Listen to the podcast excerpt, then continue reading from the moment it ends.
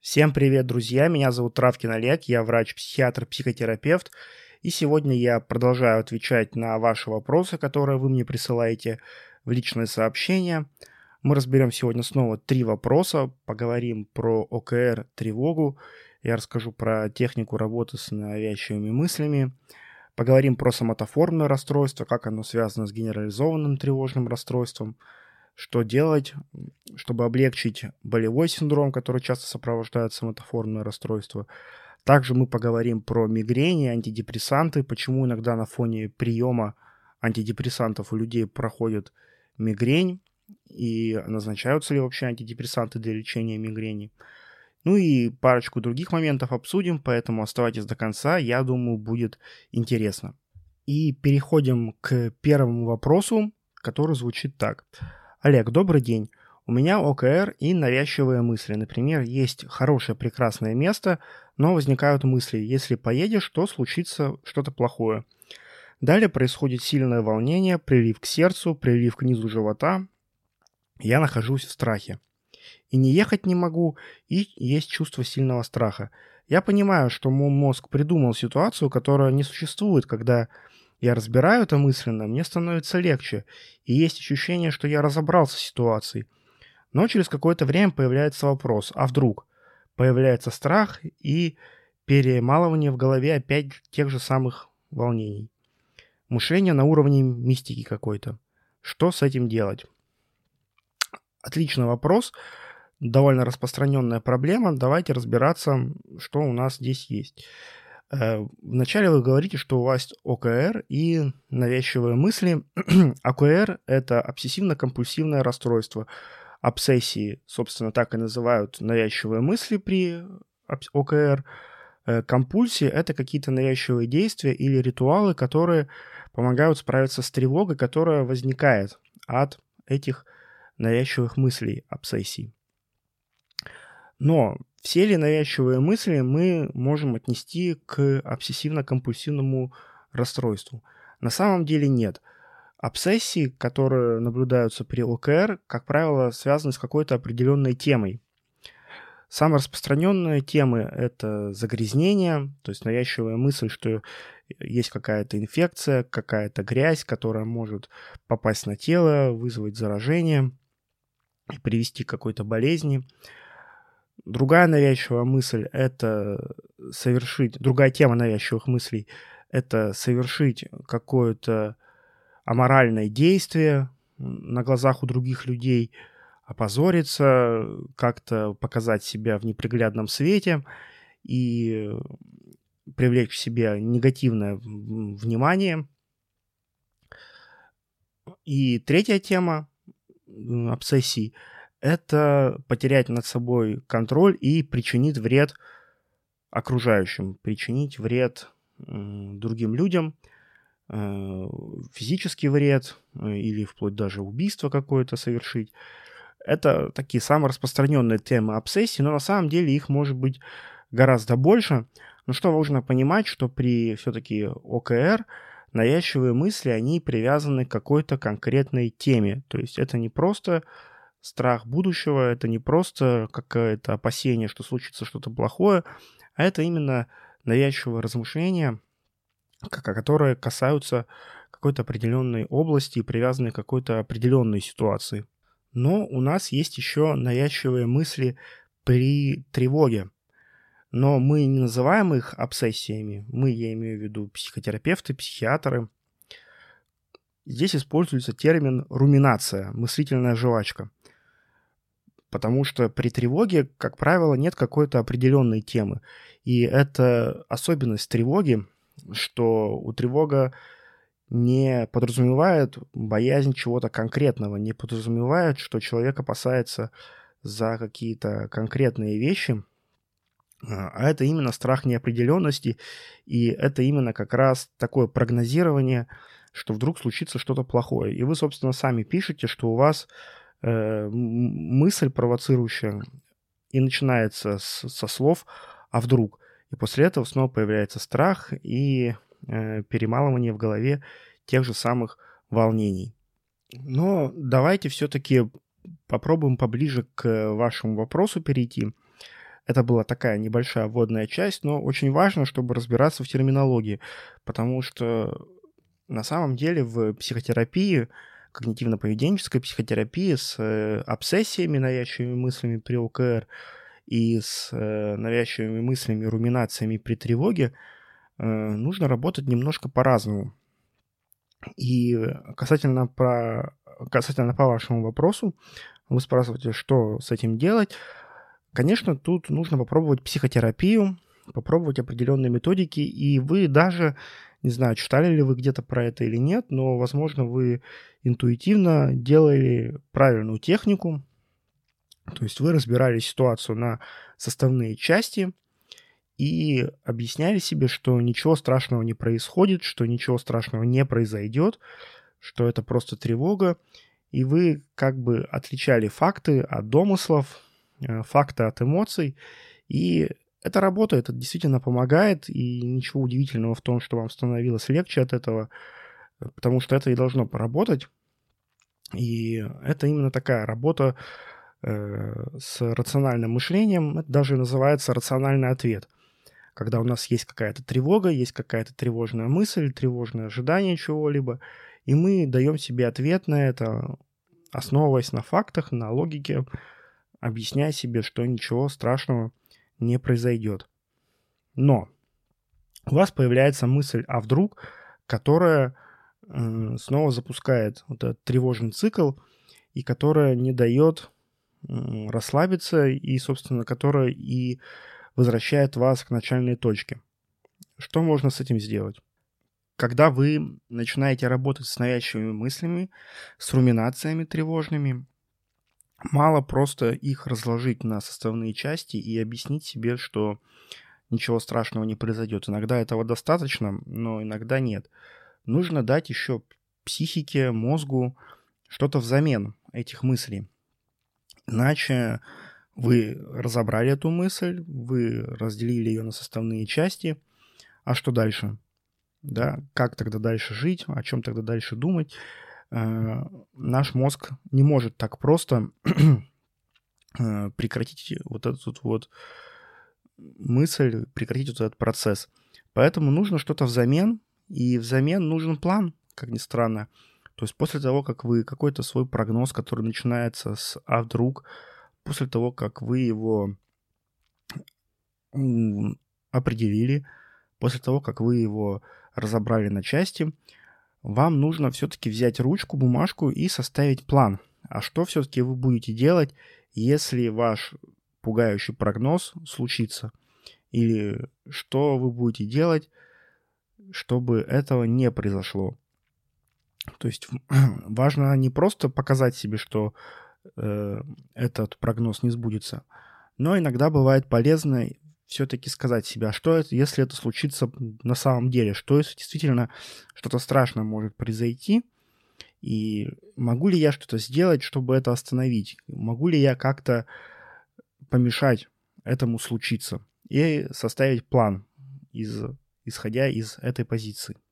Например, если вы боитесь ездить за рулем, то вы можете заранее спланировать свой маршрут, перед поездкой посмотреть состояние дорог, если пробки, если какие-то аварии, соблюдать правила дорожного движения, безопасной езды. И это даст вам чувство контроля, и это как раз даст план вместо этого прогноза, который вы рисуете себе во время тревоги. И эту технику можно применять к абсолютно любым ситуациям, где есть тревога. Э, если вы боитесь, например, что во время езды за рулем у вас может случиться паническая атака или вам станет плохо, то вы можете спланировать что вы будете делать во время вождения, если вдруг, например, попадете в пробку, как вы будете себя отвлекать. Послушайте аудиокнигу, послушайте радио, возьмете с собой что-то почитать, или будете использовать какие-то техники переключения внимания, чтобы отвлечь себя в эту минуту. Если вы переживаете, что что-то случится с вашим ребенком, заболеет или произойдет какой-то несчастный случай, то вы можете подумать, а что конкретно зависит от вас – чтобы самое страшное, то, чего вы боитесь, не произошло.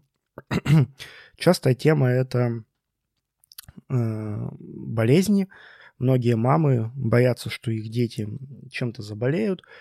И эта тревога такая сильная, что приводит к гиперопеке, к постоянной настороженности, к постоянному контролю за самочувствием ребенка.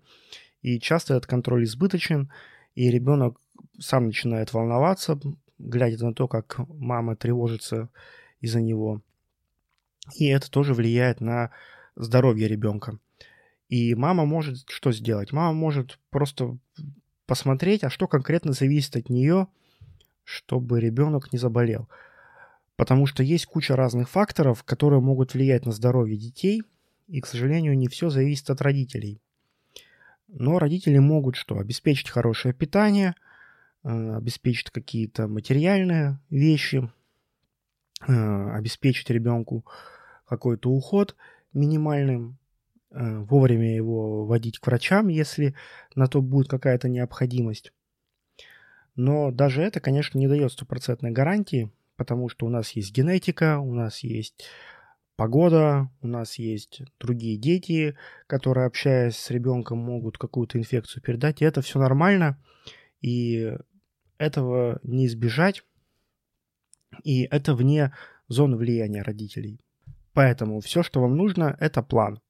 Если у вас тревога, если у вас навязчивые мысли, которые начинаются со слов «а вдруг», «а если», то вам нужно их, во-первых, сначала разобрать, дать рациональный ответ, что делает автор вопроса, чтобы немного успокоиться. Это первое.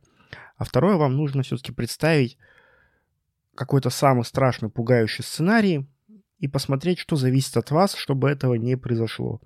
Составить план, ну и, собственно, начать этот план выполнять. Делать только то, что от вас зависит, не концентрироваться на том, что вне зоны вашего влияния. А если мы говорим про ОКР, навязчивые мысли, которые называются обсессии, то здесь требуется немножко другой подход, и он заключается не в диспуте, не в рациональном ответе, не в составлении плана, а скорее в работе над толерантностью, в работе над отношением к этим мыслям, когда человек учится им не сопротивляться, учится эти мысли не давить, а учится просто эти мысли наблюдать, занимать так называемую метапозицию и не принимать эти мысли всерьез. Ну, это если коротко. Я думаю, как-нибудь про работу с обсессиями я запишу отдельный выпуск. Вот такой мой ответ на ваш вопрос. Надеюсь, это было полезно. И теперь переходим к следующему вопросу. Итак, следующий вопрос звучит следующим образом. У меня с подросткового возраста были мигрени, потом прошли. Лет 7 не было. Во время беременности снова начались. Сыну уже 16. Все это время периодически приступы. Начинаются всегда с ауры, потом появляется боль. Промежутки разные между ними. Может полгода быть, а может два приступа за месяц. С начала октября пью линуксин. Прописал психотерапевт из-за повышенной тревожности, агорафобии. За это время приступов не было. Может, такой короткий срок не показатель, но в целом самочувствие лучше меньше укачивает в транспорте, не накатывает дурнота, как раньше, и голова не затуманенная. Раньше иногда глаза открыть было сложно, тяжело в некоторые дни. Улучшение состояния я связываю с приемом линуксина. Меня интересует связь мигрени и невроза. Может ли антидепрессант помогать при мигрени? Хороший вопрос.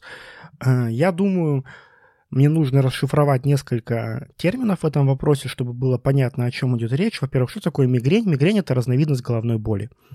Мигрень – это вид головной боли, который встречается довольно часто. И иногда у мигрени может быть аура. Аура – это предвестник мигрени. Ауры бывают разные, бывают зрительные ауры, когда перед появлением головной боли у человека начинают э, мигать в глазах молнии, зигзаги, мушки, э, такие линии разноцветные. Этот приступ длится где-то 10-15 минут, молнии мигают, мигают, уходят на периферию зрения и потом проходят бесследно, а за ними наступает головная боль. Может быть обонятельная аура, когда человеку начинают слышаться какие-то запахи, может отекать слизистая носа, может быть э, психоэмоциональная аура, когда у человека перед приступом мигрени начинает портиться настроение, появляются сильные отрицательные эмоции. В общем, вариаций очень много.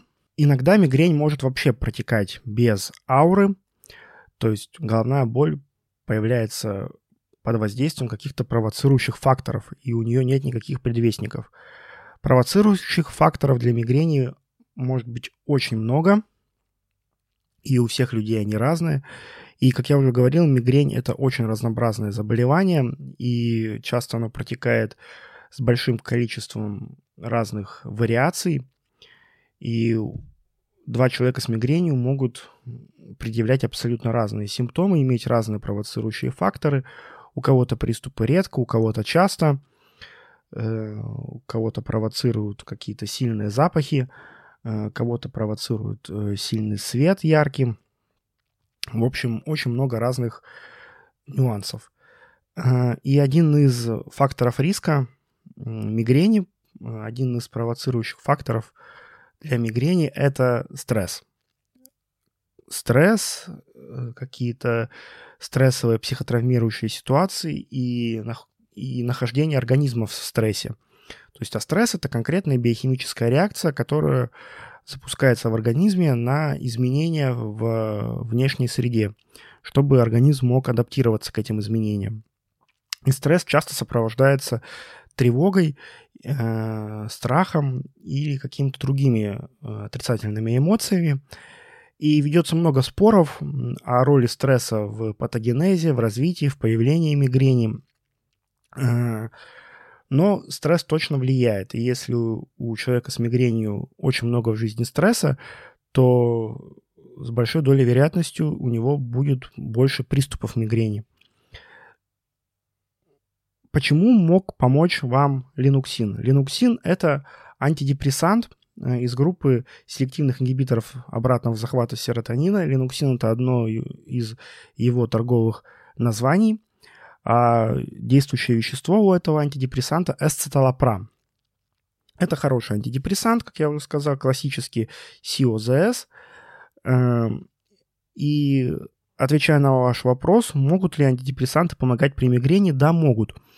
Но э, в клинические рекомендации по лечению мигрени входят не все антидепрессанты, а только те антидепрессанты, которые влияют на обмен норадреналина. Норадреналина – это тоже нейромедиатор, как и серотонин, и доказана роль норадреналина в патогенезе, в развитии различных головных болей, головных болей напряжения э, или головных болей по типу мигрени – и дисбаланс в норадреналине, в обмене норадреналина может приводить к усилению этих головных болей. Соответственно, назначаются антидепрессанты, которые влияют на обмен норадреналина. Э, например, это может быть венлофоксин, мертазапин, э, кламипромин. И как только обмен норадреналина приходит в норму, головные боли проходят. Э, Эсцеталопрам не влияет на норадреналин. Это антидепрессант, который действует только на обмен серотонина. Но, как я уже сказал, один из провоцирующих факторов мигрени – это стресс. Стресс – это тревога, стресс – это э, страх, стресс – это сильные негативные эмоции, эм, и стресс может также усиливать влияние других провоцирующих факторов для мигрени. Что делает эцеталопрам? Эцеталопрам помогает организму быстрее выйти из стресса. То есть эцеталопрам помогает нервной системе быстрее перестроиться, скажем так, э, в ответ на стресс. И эцеталопрам, он как бы гасит эту стрессовую реакцию, э, возвращает организм в норму, не дает этой стрессовой реакции хронизироваться, не дает э, стрессу стать неконтролируемым и хроническим. И, возможно, это как раз ваш случай, когда просто снижение стресса, работа со стрессом привело к тому, что приступов мигрени стало намного меньше. Опять же, я не могу утверждать со стопроцентной гарантией этот вопрос. Следует адресовывать вашему лечащему врачу, который с вами беседует, знает особенность э, вашего анамнеза и ваших головных болей. Но чисто гипотетически, если рассуждая так отстраненно, то как мог помочь линуксин или эсцеталопрам? За счет того, что организм вышел из стрессовой реакции и адаптировался к каким-то неблагоприятным факторам. И это привело к тому, что отпал провоцирующий фактор для мигрени. Но не у всех и не всегда это так работает, и тогда назначаются все-таки антидепрессанты, но из другой группы, те, как те, которые я уже перечислил, те, которые влияют на обмен норадреналина. И отвечая на ваш вопрос, следующая связь мигрени и невроза или невротических расстройств, тревожных, депрессивных состояний. Э, это дискутабельная тема, потому что есть данные, да, которые показывают корреляцию, что у людей с мигренью действительно часто встречаются тревожные или депрессивные расстройства. И ну, это на самом деле логично, потому что если у человека часто болит голова, э, мучительно болит голова, а мигрень это часто мучительное очень состояние, то вполне естественно, что у человека будет и э, изменение в настроении и появление тревоги или депрессии. Это если с одной стороны посмотреть, с другой стороны, как я уже сказал, в патогенезе мигрени доказана роль норадреналина нейромедиатора, точно так же и этот нейромедиатор может влиять и на психоэмоциональное состояние, на появление тревоги или депрессии. А, собственно, здесь мы тоже можем провести такую параллель. И отчасти э, это объясняет, почему антидепрессанты помогают и при мигрени. Э, поэтому связь такая есть, э, но сказать, что первично, что вторично, нельзя. Всегда это очень под вопросом, и всегда это очень индивидуально. Вот такой ответ на мой, этот вопрос. И переходим к следующему, к третьему вопросу. Третий вопрос звучит следующим образом. Интересует отличие генерализованного тревожного расстройства от соматофорного расстройства. Могут ли они быть совместно и лечить ли только... И можно ли лечить соматоформное расстройство только КПТ-психотерапией или есть другие направления? Вообще, проходит ли это со временем и чем лечат, так как спорт на регулярной основе не всегда убирает симптомы. После нервного перенапряжения все тело как одна натянутая мышца. Не хочется всю жизнь пить антидепрессанты, и я так понимаю, никто не знает, как это лечить, поэтому и ставят ВСД, остеохондроз и так далее. Э, очень хороший вопрос. Э, пациенты с соматоформным расстройством действительно часто приходят на прием к психиатрам, к психотерапевтам, к неврологам, как и пациенты с генерализованным тревожным расстройством. Но это разные состояния. Э, в чем суть генерализованного тревожного расстройства? Главный симптом генерализованного тревожного расстройства, собственно, тревога, ощущение какой-то угрозы неопределенной, какой-то надвигающейся беды, это чувство постоянное в течение минимум 6 месяцев э, и часто сопровождается определенными телесными ощущениями, причем в абсолютно разных частях тела, и которые постоянно мигрируют, э, не привязаны к чему-то одному, к желудку, к легким, к сердцу, к голове. Это всегда какие-то разные симптомы.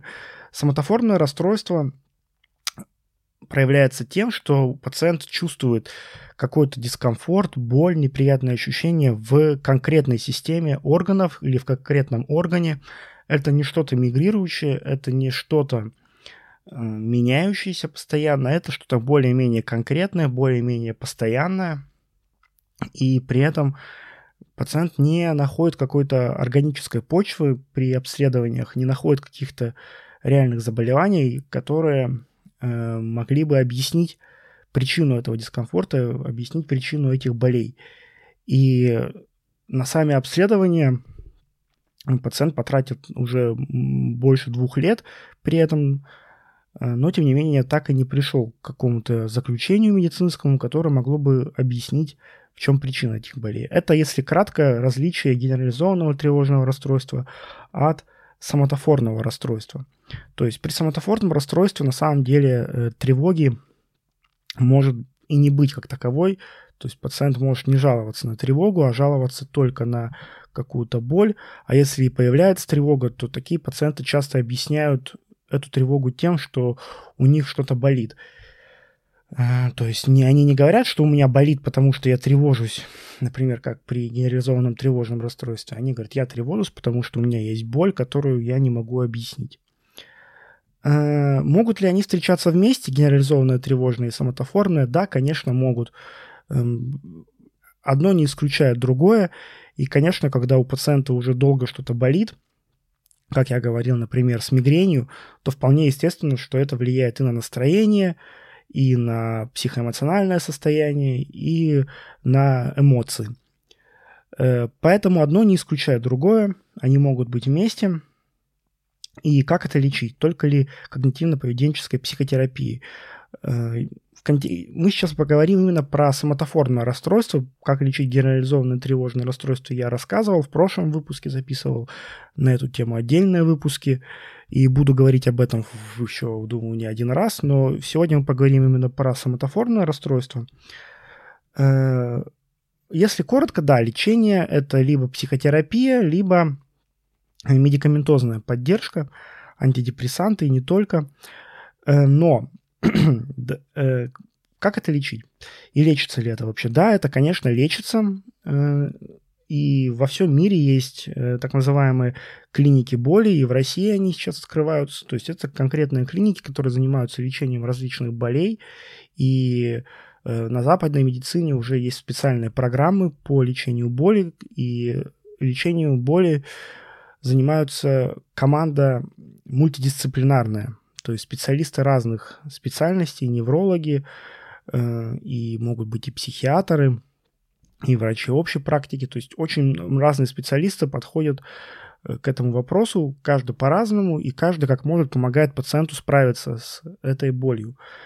Э, но не всегда удается эту боль убрать на все 100%, и, но это на самом деле не значит, что мы не умеем это лечить, да, вот вы пишете, что никто точно не знает, как это лечить, поэтому ставят ВСД, остеохондроз т.д.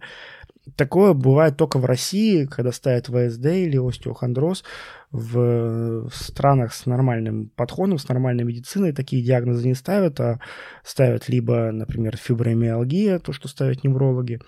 Если это психиатры, психотерапевты, то ставят э, соматофорное расстройство – Э, и есть специальные программы, как я уже сказал, которые э, помогают пациентам справиться с этой болью. Если, скажем, взять шкалу боли э, десятибальную, и если пациента боль до начала программы 8-9, то есть это очень сильная боль, с которой невозможно жить, с которой трудно функционировать, то по прохождению этой программы интенсивность этой боли снижается до 4 до 5. Да, она все еще есть, это не значит, что э, пациент вообще ничего не чувствует, но тем не менее э, есть кейсы, есть разные клинические случаи, описанные в литературе, когда удалось снизить интенсивность боли до приемлемых э, значений, и пациент э, обучался жить с нею. И помогает не только когнитивно-поведенческая психотерапия в этом, хотя, безусловно, различные методики из когнитивно-поведенческой психотерапии занимают очень большое место в лечении болевого синдрома. Ну, это, как правило, прогрессивная мышечная релаксация по Джекобсону, которая помогает расслабиться, Э, почувствовать свое тело. Но еще очень хорошо помогает то, что называется медитацией или mindfulness. Очень полезная техника. Я думаю, как-нибудь я запишу про нее отдельный выпуск, где подробно расскажу, что такое mindfulness, как это работает э, и почему это становится так популярным сейчас.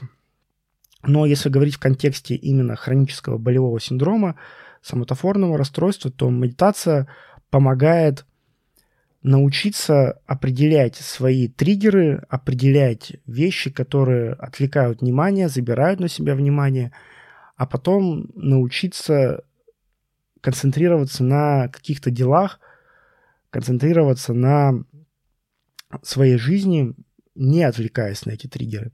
То есть, например, вот сейчас я записываю этот выпуск, э, отвечаю на вопрос, и я слышу, как за стенкой шумят соседи, что-то громко обсуждают, и это отвлекает мое внимание, как бы я ни хотел этого, как бы я ни старался, но это забирает мое внимание, но э, я пытаюсь концентрироваться на камере, на микрофоне, я пытаюсь отвечать на вопрос, думать, и это своего рода такая вот медитация, mindfulness, э, которая происходит здесь сейчас.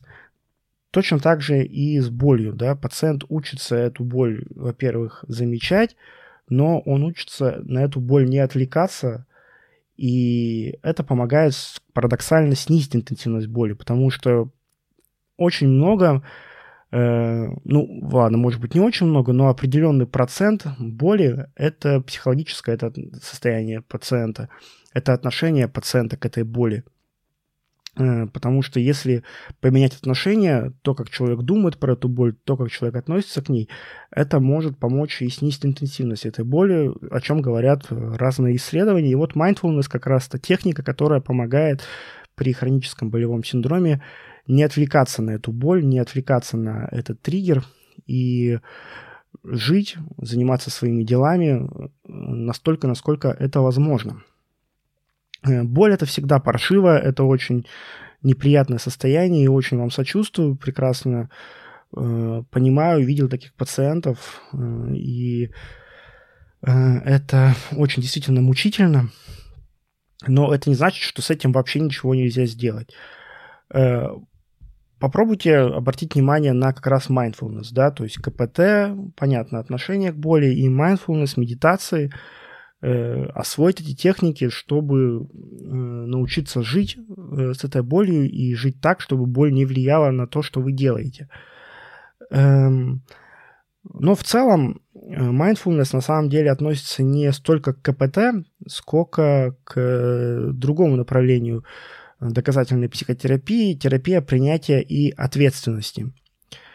Э, тут, наверное, будет тоже надо записать отдельный выпуск, но терапия принятия ответственности как раз и подразумевает, что человек принимает все, что происходит, принимает свои мысли, принимает свои ощущения, принимает реальное положение дел, относится к этому безоценочно, без какого-то навешивания ярлыков, то есть принимая. Но принимает не значит, что человек смиряется с этим, да, это значит, что человек принимает это как факт, и начинает жить в соответствии со своими ценностями. То есть это уже следующий уровень этой психотерапии, когда человек приходит к своим убеждениям, к своим ценностям, к своим каким-то базовым взглядам, к своим целям и начинает стремиться жить в соответствии с этими ценностями, несмотря на то, что есть какие-то вещи, которые э, не получается изменить. И это э, доказанная, как я уже сказал, психотерапия с доказательной эффективностью, и она помогает э, в том числе и снизить интенсивность различных болей, поэтому вы можете обратить внимание еще и на это направление. Много сейчас специалистов есть, которые практикуют терапию принятия и ответственности. Э, как я уже сказал, еще раз повторюсь, э, терапия хронической боли – это задача команды, задача мультидисциплинарной команды различных специалистов, да, в том числе и психиатров, неврологов. Э, да, иногда назначаются антидепрессанты, которые снижают выраженность болей. Э, нужно ли будет всю жизнь пить антидепрессанты? Совсем нет.